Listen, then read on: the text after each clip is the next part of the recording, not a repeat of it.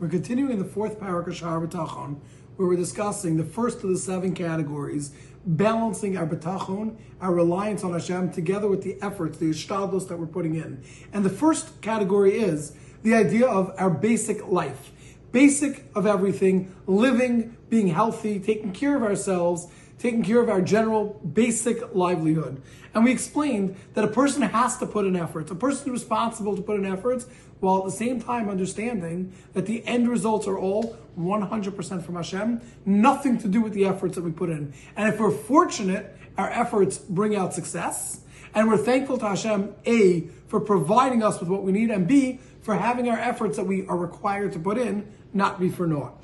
We then explained that a person should be very careful when he is successful, don't credit your actions. Don't credit the causes and the different things that you're doing. Don't credit your job. Don't credit the things that are assisting you because that's not really what's causing you to be successful. That's not really what's causing your livelihood.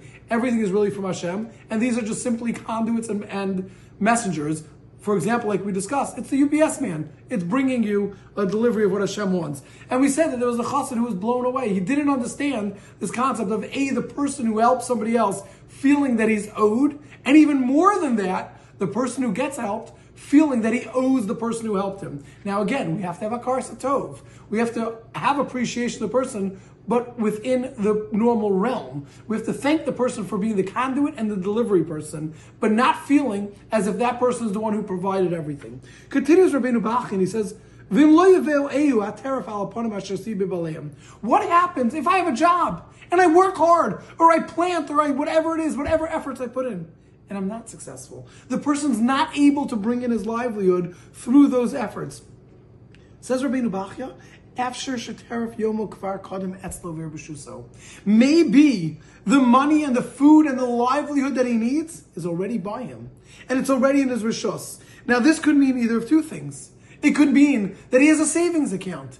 When a person has a savings account, what does that mean? That means Hashem is prepaid him. Hashem has given him the ability to take care of his needs for today. That means he doesn't need to work, uh, he needs to work, but he doesn't need to bring in income for today because he already has it. Because as we've been discussing until now, Hashem makes a promise. You're going to have your needs. You're going to have what you need, your necessities, but that's it. So if a person has a savings account, that means his necessities are taken care of. Or maybe even it means that a person has items that he can sell.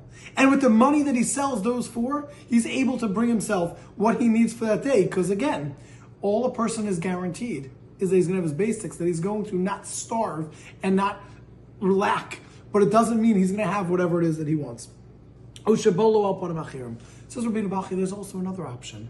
It's going to come to him through another method. What does this mean? This means that sometimes we're fortunate. Sometimes, like we discussed, we work and we're successful because Hashem gives us the ability to be successful because it's all from Hashem. But sometimes Hashem says, I want the person to need help from somebody else, whether that means getting a loan, whether that means sometimes getting a charitable handout. The way Hashem has created the world, all different types, all different times. Hashem is giving us a guarantee. You will be taken care of, but number one, if you didn't succeed in business today, it doesn't mean that you're lacking. It doesn't mean that Hashem's not taking care of you. What it means is either you have the money because you have the savings, or it means that you have something that you can sell to be able to bring it, or it means that you're going to lean on somebody else and someone else is going to be there to help you.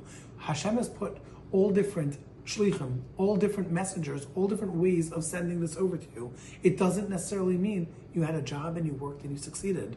Whatever it is, it could be through panim acherim. It could be through a person providing for you, and Hashem saying this person should be the one to provide for you. So says Rabbeinu Bachya, understand that if you don't succeed in what you're doing, don't worry about it. And he's going to explain and say, don't think that if you didn't succeed that you should just leave your job. Because that's not true, because remember, we're not relying upon our jobs. We're relying upon solely Hashem.